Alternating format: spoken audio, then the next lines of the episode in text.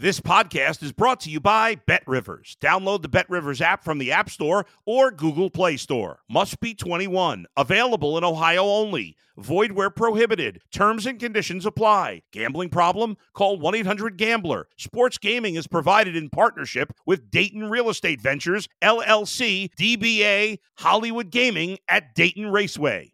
If you're a tennis fan, you'll love Betting Weekly Game Bet Match on the BetRivers Network. Whether you're a bettor or just love tennis, you'll enjoy the in-depth analysis each week of the tennis calendar. Subscribe to Game Bet Match today from your favorite podcast provider. This is the Mark Madden Unfiltered Podcast from the BetRivers Network.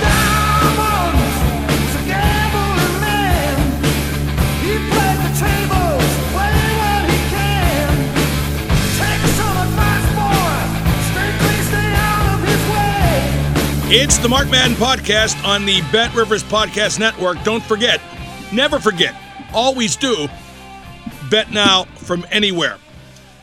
Let's bring in Tim Benz to figure out what's happening with college football, because it really is a mystery to me. Tim, I need the situation with the ACC deciphered, the 7 breakaway teams. What do these teams want exactly? I think they want a bigger slice of a bigger pie. I think they want security for when the music stops after this latest iteration of conference movement. I think that they might be sacrificing whatever history they have left in college basketball for football, but that started a long time ago. So, I mean, I think that's their goal, and I think the end game for college football largely is going to be 2 big conferences, and if there's anybody left over, they're just going to be independents, or they'll have a menial tertiary conference that exists and not much else. Well, yeah, that ties into the prediction I've been making that the SEC and Big Ten will ultimately expand to 20 or 24 teams each, 2 super conferences like the AFC and the NFC forming the NFL. It'll be the NFL of college football. Right, and then I don't know where they go from there. I mean, do they want to have their own mini playoffs within their conferences and then just have a Super Bowl of college football? Is that what they want to do? And how big do they want those conferences? I mean, at what point do they have so many teams in that they're slicing the pie too thin and they're not getting the same chunk that they would have been? Yeah, but that pie going to get bigger and bigger, you know, as those conferences grow and grow, I think. Well, I get it, but, you know, there's also a reason why the NFL hasn't gone to 40 teams yet. You know what I mean? Like, at some point, you get a point of diminishing returns. Well, my second part of that prediction, and you just alluded to this, the SEC and Big Ten winners would then play for their national championship every year, and everybody else is left out. They're just pretending. Right, so it's a matter of how big do they want to get it. You know, at what point does Notre Dame get left out with nowhere to go? At what point do some of the ACC teams like Pitt and Syracuse and Boston College have nowhere to go? Some teams like Utah or something like that in the Pac-12, Colorado, they have to put a cap eventually on how big the 2 conferences are going to be and then who's left out and what happens to them. Do they go D2? Do they have their own playoff? Is it does it become like European soccer or something like that where there's a next line of demarcation? I don't know. Right, Pitt could play for the Europa League championship. There you go, right, exactly. And talking to Pitt, how come Pitt wasn't included by the breakaway group, those 7 teams, and what's that say about Pitt football's program? Yeah, it felt like an old guard move, didn't it? Like a more traditional AC, even though Virginia Tech's not. A little bit, but Duke wasn't included, which we'll talk about in a minute. Right, Duke just is a basketball school first and foremost, and I don't know if they didn't want a part of this because they still see themselves that way and know they don't bring the football clout, but I think there's a perception among these 7 schools that they're doing more to bring in TV dollars than the schools that have been left behind. And I don't know if that's exactly true, especially when you consider some of the market sizes in play. Well, but Pitt doesn't bring much to the table, does it, in terms of market size and reputation? And you might say, they have the Pittsburgh market. No, Penn State has the Pittsburgh market. There's more Penn State grads living in Pittsburgh than Pitt grads. Right. But there are still plenty of Pitt grads, and there's still a market to be had, and those games aren't always on at the same time. So the market wasn't so small that the ACC didn't want them when they expanded and ate up the Big East a couple decades ago. So it surprises me that they would be so cavalier about letting it go now. I mean, it's not like I know that Miami and Florida, those are bigger markets per se, but it's not like they get huge draws or huge numbers and they want them. Right, they're not right. They're big TV markets. And what's but Charlotte? Like, what's Charlottesville, Virginia? But you have the tradition there. You have rivalries tied in there. I've always said that hurts Pitt. Pitt doesn't have a true rival. Not that they play on a regular basis, and not that they play in meaningful games. They play Penn State once in a while, West Virginia once in a while, but not in a conference. And you know, you look at what Pitt can bring to the table. They don't bring any game that makes you say wow. Unless the Big Ten takes them to play Penn State, which ain't going to happen, and unless them and West Virginia somehow wind up in the same conference. The best thing that could happen to Pitt and Syracuse and Boston College, if and when this comes to pass, is those teams defect to the Big 12, because I don't think the Big Ten wants them right now, but they might want them if it turns into a split of who remains in the Big 12 whenever the SEC and Big 10 become their own things. If you could have a Big East division in one of these leagues. To an extent, yeah. And then that division maybe gets eaten up by the Big 10 when the Big 10 and the SEC carve up that piece of the pie. Like, it could be a cleaner split as opposed to just being an independent with nowhere to go. Pitt made a horrible mistake tearing down Pitt Stadium and building a basketball arena instead of a new football field, didn't they? I think that made them second tier as long as that situation exists. I don't think it's about the stadium. I think it's...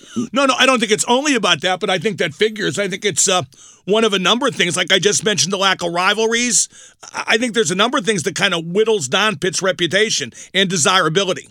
I think because we're seeing eyes towards the two conferences, the two superpower conferences, the schools that you're seeing trying to secede, it's more about geography than it is anything else. And it's more about old tradition of the ACC than anything else, even though two of those schools were Big East schools that got gobbled up anyway in Miami and Virginia Tech. Now, what is the end game? Do these seven teams want out of the ACC to go to another conference? Do they want to form their own breakaway version of a smaller ACC? Do they want to maintain the ACC but get a bigger slice of the TV pie based on them having bigger programs and being, I mean, I don't think they are, but they probably see themselves as a bigger TV draw. What exactly do they want to have happen here? I think they want to be out in front of the game for the eventual split to the two super conferences. I mean, I think this... But how would this get them out in front of the game? What's the short game? I think the short game would be just to go to the SEC if you can. Yeah, I don't think that's going to happen overnight, do you? I don't, but in the meanwhile, why don't you try to get more money out of the ACC until you can get out of it? I mean, the big thing is trying to get out of the grant of rights. When you get out of the grant of rights, then the floodgates are open for whatever can happen next. So if you threaten to get out of the grant of rights and you just get more money in the meanwhile, great. And then eventually you go to the SEC anyway and you try to get out of the grant of rights then when the SEC decides it wants to expand and throws its money behind that to buy out what remains of the ACC so it can be in front of the Big Ten.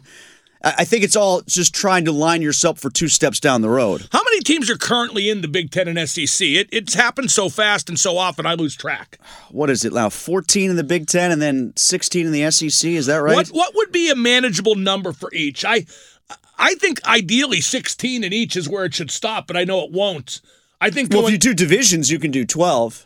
Yeah, because you could just play everybody in your division and then one pre-conference game. Or a non-conference, whatever, yeah. I just think that 16 in each would be very manageable and very elite. I think if you go past that. But you're right, in terms of making a schedule, you know, two divisions of 12 in each of those conferences would be very workable. What's this do to basketball? You alluded to that a bit earlier. Because Duke isn't part of the breakaway seven, would North Carolina really kill the basketball rivalry with Duke for the sake of football money? I mean, I know they would, but it's kind of weird to say that out loud, isn't it? They could always. There's plenty of room in a college basketball schedule for one game going back and forth every year. Yeah, but then the game don't mean nothing. It's because non-conference. There's no well. I think they would try to justify it by turning it into a big to-do. Yeah, it wouldn't work like they think it would. Like Pitt, West Virginia, Tim, doesn't mean nearly as much as when the game was in a conference. That's fair, yes. For football. Right. By the way, it's 14 in the SEC right now. 14 in the SEC. But I think you're right. It would lose starch Would it lose all the starch? No. Would it be worth it for what they're gaining TV money-wise? Probably. Yeah, to me it wouldn't be. I mean, but all that matters is money, and I think that's where this is taking a hard left and not a good direction is all they're thinking about is money. And I get that, but in some ways, put it this way, it makes me lose interest. It makes me, and I'm sure a lot of other people, not want to watch college sports, but if they get their money, why do they care about me? There's a total randomness now to the sense of what it means to win a conference. There's a randomness now to what it means to be good because of what the conference stands for. You might as well... I've made the argument before, just let the Big Ten... get to its 24 teams, let the SEC get to its 24 teams, and then everybody else just do open scheduling. You might as well. I mean, you're going to have basically the PGA and two live tours is what it comes down to. Yeah, no, you're right. But I just think this is the death of a lot of college football and a lot that's good about college football.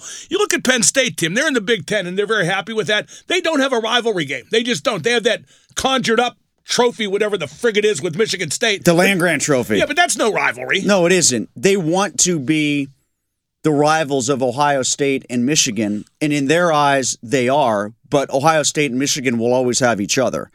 Well, that brings me to what I think is a big point, and why schools like Ohio State, Michigan, and conferences like the Big Ten and SEC don't even bother to think for a second that they're causing damage to the greater landscape. I feel like college football is based on tradition, rivalries, and geography. Pitt lost all that. They lost all that. But Ohio State and Michigan, Alabama and Auburn, Texas and Oklahoma, they haven't lost that. They won't ever lose that, and they run college football. Yes, they do, and Notre Dame's in that mix as well. I just don't know where after all this comes to pass. I mean, I think at some point, if they really do get to a point where it's just the two conferences, they'll join the Big Ten somehow. It's just how does NBC and Peacock get woven into that? I do think this forces Notre Dame to a conference sooner or later. Yes, I would agree with that. How long till all this plays out? How many years is it going to take? I don't know. I mean, they want to get to where their 12-team playoff actually has a chance to be seen, right? So I think you see that and see how that model works and see how the money gets divvied up for a couple years. I don't know, it might be 5 to 10 years out, somewhere in that neck of the woods from the two super conferences. Good, I'll be dead. Penn State's fine. They don't have rivalries, but they're in the Big Ten. Right. What can Pitt and West Virginia do between now and when this does all play out to count, to get involved with one of those conferences? Exist. I mean, win the ACC in whatever fashion it exists for Pitt, win the Big 12 in whatever fashion it exists. See, I don't think winning matters that much. I think it's all about reputation and market size. Well, the market sizes aren't going to change. I mean, and they're kind of... Well, right, but again, I keep coming back to Penn State has the Pittsburgh market, and Penn State won't want Pitt in the Big Ten, not that they and they alone decide. I don't know that they won't if it gets to a 24-team conference and the Big Ten would swallow up Pitt and put them in their division. Like, why would they not want that? Just because they're dinks. I mean, I don't know. Paterno's dead. I'm looking way back at how, Penn State felt that Pitt sabotaged their desire for an Eastern Conference. But yeah, it's true that all the people that would carry a grudge are likely dead now. It's another destination where their fans can go as opposed to, if it's not Pitt that would go in and it's Boston College or Syracuse or one of the military academies or, somebody like that, University of Cincinnati, something like that, one of those schools. That doesn't do anything for them and their fan base. I don't think, and they wouldn't be intimidated by Pitt coming into their division. No, I don't think so. Or West Virginia for that matter. So I don't know what harm it would do them if that were to be the case. Do you think we'll see an era where you have different conferences for football and everything else? Where that's what I've been angling for a long time. North Carolina football is in the SEC. Fine, yes. But they're in the ACC for basketball with Duke. Great. That's what I've been asking for forever. If college football wants to be its own thing, let college football be its own thing and bring back the Big East Basketball Conference then. And let the ACC be what it used to be for basketball. That'd be fine by me. Notre Dame right now is an independent in football, in the ACC in basketball, and in the Big Ten in hockey. If they can do it, why can't everybody else do it? You know, you see, like, there are schools, like Robert Morris is in the A-Sun in lacrosse and in the NEC in basketball and football.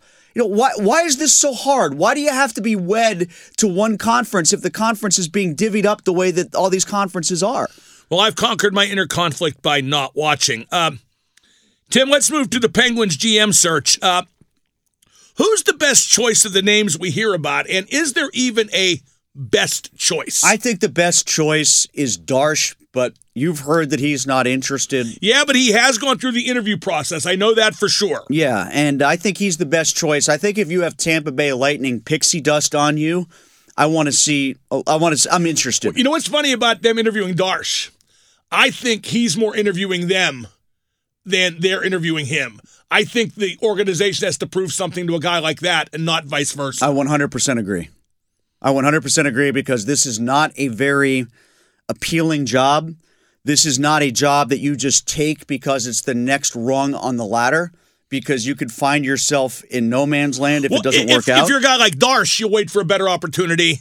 You know, there are some guys, like if they offered it to Marc Bergevin, he needs a job. If I'm Darsh, I want to see what happens in Toronto first.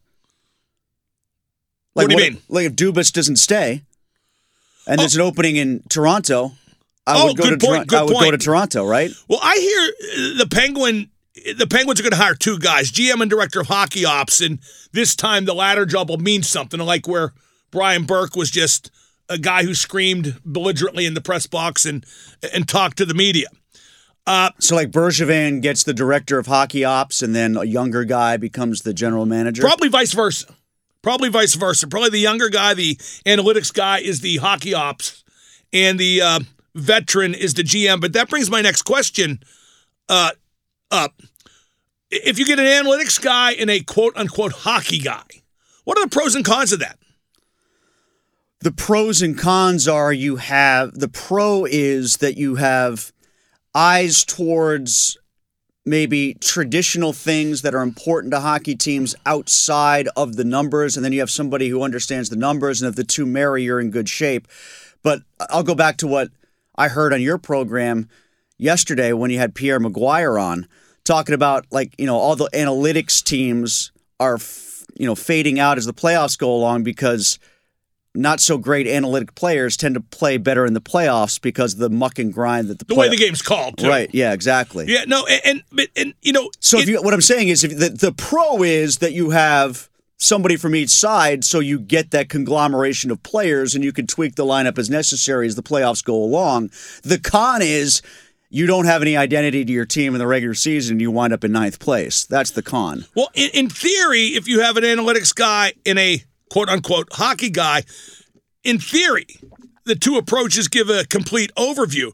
But there's also potential for conflict and compromise. And I don't mean good compromise either. You look at Toronto. I doubt that Kyle Dubas wanted to bring in Wayne Simmons, washed up Wayne Simmons, for his grit and tenacity. But they did, and that looked like a Brendan Shanahan move to me. So why would you want the younger guy as the Director of Hockey Ops, in theory, as a higher rung on the ladder than the GM? Like, why would you want, like, a Matthew Darsh higher in the pecking order? Well, I didn't say I did. I just think that's how it's going to happen. Why would they do that? That feels weird to me, to then have the older, more experienced guy. Because I think they want analytics to be uber alles. Then I get a second analytics guy. Yeah, so would I. I mean, like, you know, I see what you're saying. The concern being that, you know, if you have the older, old school thinking hockey guy with authority to shove a Wayne Simmons on Matthew Darsh here in Pittsburgh, or a Ryan Reeves on a Mike Sullivan who doesn't want him, you get that dynamic. Well, I think that's another flaw, and I know it's going to be a flaw. The coach is going to be in charge. Did you read that thing? And that's bad. Did you read that thing from the coach should never be in charge. I agree. I mean, like, coach the players that you're given. Right. Jim Rutherford should have told Mike Sullivan, you have to play Ryan Reeves or I'll get somebody who will. You're going to the Billy Bean, Art Howe thing, right? Yeah. I mean, I think thing. If the GM shops for the groceries, he has to tell the coach how to cook, because his vision is the roster, and the roster has to be used as per the vision. Did you read that Inside the AHL story that came out about Mike Sullivan and his view of Wilkes-Barre. Did you see that by any chance? So there's this guy who covers the AHL, and he does a ripoff, his self-admitted ripoff of Elliot Friedman's 32 points. Okay. And he had like 5 points in the Penguins. That's 64 points I don't pay attention to. But he did about five little takeaways on the Penguins, and one of them was that during this interim period where there's been no GM and director of hockey ops, that Sullivan has been pounding the table to get Wilkes-Barre in better shape, which is ironic to me because he never used anybody from Wilkes-Barre anyway. Well, but what do you mean in better shape? To have more prospects there? To have more. Yeah, we don't have any. You don't just conjure up prospects. You don't just drive a truck through, Sarnia, Ontario, and come back with prospects. Understood. And then when those prospects are there, are you going to call them up and not use them? Or are you going to keep them in Wilkes-Barre and keep playing Jeff Carter? I mean, it just sounded like a disconnect. Well, that's exactly what's going to happen. Again, yeah. I mean, I know how this season's going to go, and I don't even know who the GM is. But the funny part of it, too, the rest of the push and pull of this report was the guy wrote that, help me out, J.D., what's his name, the coach down there, the Wilkes-Barre coach. Got me, Tim. J.D. Forrest. That he's actually done a nice job with the team, but they just didn't have enough talent, that the structure's in place, and other AHL coaches think that he's doing a good job. Okay, I don't care if they win at Wilkes. I just want players to develop. And if they do develop and don't get used up here, then there's no point to Wilkes at all, no matter what Sullivan wants. But the underlining premise to the whole thing that he wrote is Sullivan is like is their guy. Fenway Sports Group is 100% there's no question. 100% and behind him. That will be the undoing of this team. Okay, I would trade Sully to the Rangers. I suggested that possibility, and I know they're not going to, but they should, because here's what's going to happen, Tim. The Penguins aren't going to make the playoffs this coming year, and midway through the next year, they'll be headed to not make it again, and Sullivan will get fired, and they will have gotten no return for him. They won't get any return, and then you're kind of in the same situation that you have been before, where you just got to hope that a new coach injects life into the team. And I feel like the Penguins have played that card so many times. At some point, it's just not going to work. Well, Tim, they're just screwed. Okay. Well, that's why I said that the job is not all that appealing. They think they can win now, and they can't. And that is a horrible position to be in. Crosby, Malkin, Letang, they want to win now. They can't. Sullivan thinks they can win now. They can't. The GM can come in and they can say to him, we want to win now. And the GM will say, well, you won't be able to. And they'll say, tough crap. That's what we want you to do.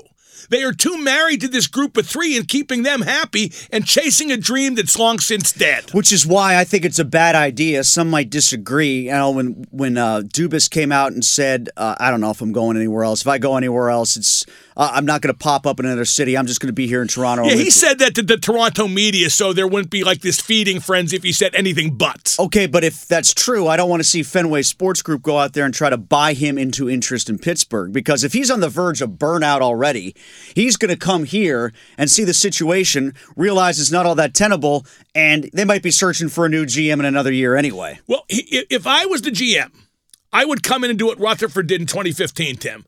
I would make a big trade right away to show that there's going to be change. Rutherford traded James Neal for Patric Hornqvist. Not a popular trade, but it worked out pretty good, right? Yeah. I would trade Jake Guentzel or Brian Rust. Sidney Crosby won't allow that to happen. He certainly wouldn't allow it to happen for Guentzel. And if the GM does it anyway, then there's problems there. And do those problems manifest in 2 years when Sid's contract is up? Is that what you're saying? You know what? You'll never find a bigger admirer of Sid than me personally and professionally. The time has come to not worry about what he thinks anymore. What he thinks and what he wants. Right, exactly. In terms of personnel moves. Exactly. Somebody might surprise him by going against his grain and making the team better somehow. I don't think that Crosby, and this is where he should listen to the past and maybe ignore his own advice. But do you think when Jake Guentzel first got here, Crosby looked at him and said, "Well, there's my winger for 10 years"? I don't know. That's the surprise element. Allow yourself to be surprised positively. And Sid's not trying to make sure his friends have a good job. Okay, Sid just hates change. That is the root of all this. Tim, that'd be a better team if they let Malkin walk and sign Trocheck. Malkin's a point collector. He gets a lot of points, but he doesn't impact. Trocheck would have provided more energy, better two-way play, less stupid penalties, better on the power play, believe it or not. And there's where you start, by the way. Here's where I'll know if the Penguins have any intent to change. When the power play goes out for the first time next year, if Geno's on the right circle, I'm going to say, okay, this team's not making the playoffs. They have to, at long last, realize that Sid needs to be the de facto point man in the right circle as a distributor and reset point, and put Geno, I don't know where, somewhere else.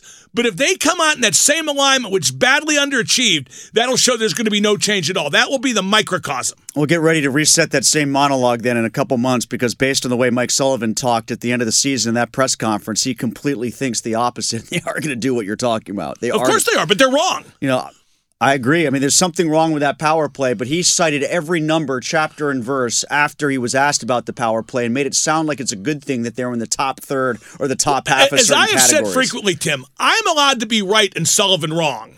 I'm allowed to be right and Crosby wrong, and I think we've reached that point. I agree with you that the power play needs tweaking. I think you and I have been... No, it doesn't need tweaked. It needs Sidney Crosby on the right circle as the de facto point man, period. And not this crap, well, you know, guys rotate here and there, blah, blah, blah. Mario didn't rotate here and there. Phil Kessel didn't rotate here and there. Sergei Gonchar didn't rotate here and there. Don't tell me what I'm seeing and what I've seen. Hornqvist didn't rotate, and they need a guy like him in front of the net. Yeah, but they don't have a guy like that. They do have Crosby to play the spot I'm talking about.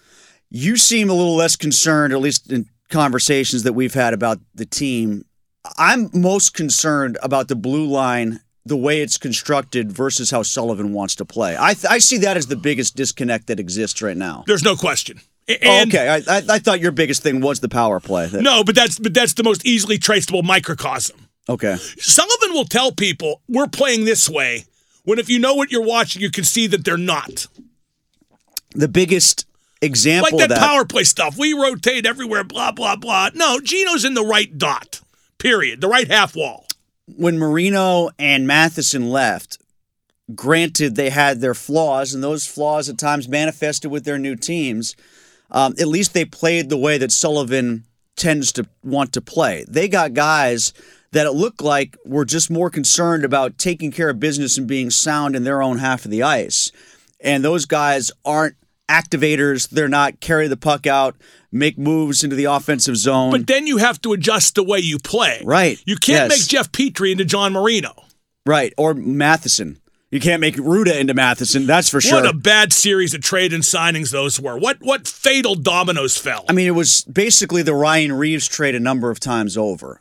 That was where Sully started to lose me, Tim, when he refused to play Ryan Reeves more than he did, even though it would have helped them in terms of having Reeves just for that series against Washington in 2018. Just have the nuclear element ready to go? Yeah, well, to have the Connor punch for Tom Wilson. Yeah. But you know, Sullivan wasn't interested in that. And it doesn't matter. In those 82 regular season games, it doesn't matter at all who the fourth-line right wing is. It's just that Sully wanted to have his way. He's become a better Dan Bylsma. No, he hasn't. No, better coach to begin with. His record isn't better over the last 6 years. Bylsma's record over the last 6 years of his tenure, Bylsma's results, I should say, in the last 6 years of his tenure were better than Sullivan's. Well, and another thing I hate, too, is that Sully's from Boston, FSG's from Boston. That shouldn't matter at all, but it does. Seems to. Based on that story I was reading from the AHL guy who covers the league, that's the tidbits he's getting. By the way, the three guys he put out there were Botterill, Chayka, and now I can't remember who the third guy was. I've heard Botterill might not really want it. Because he probably knows better than everybody else. Yeah, maybe. Give me your prediction. Who are going to be the two guys they hire? I think Bergevin will be one, and either Chayka or the Carolina guy, the Tulsky. Tulsky, yeah. If you made me predict right now, Chayka and Bergevin. Is it Chayka? That's how you say it? Yeah. Chayka? Yeah. Oh, yeah. After the Eddie Money song. Tim, real quick, Mason Rudolph is back, except he never left. Isn't that a non-story? Aren't we talking about it too much?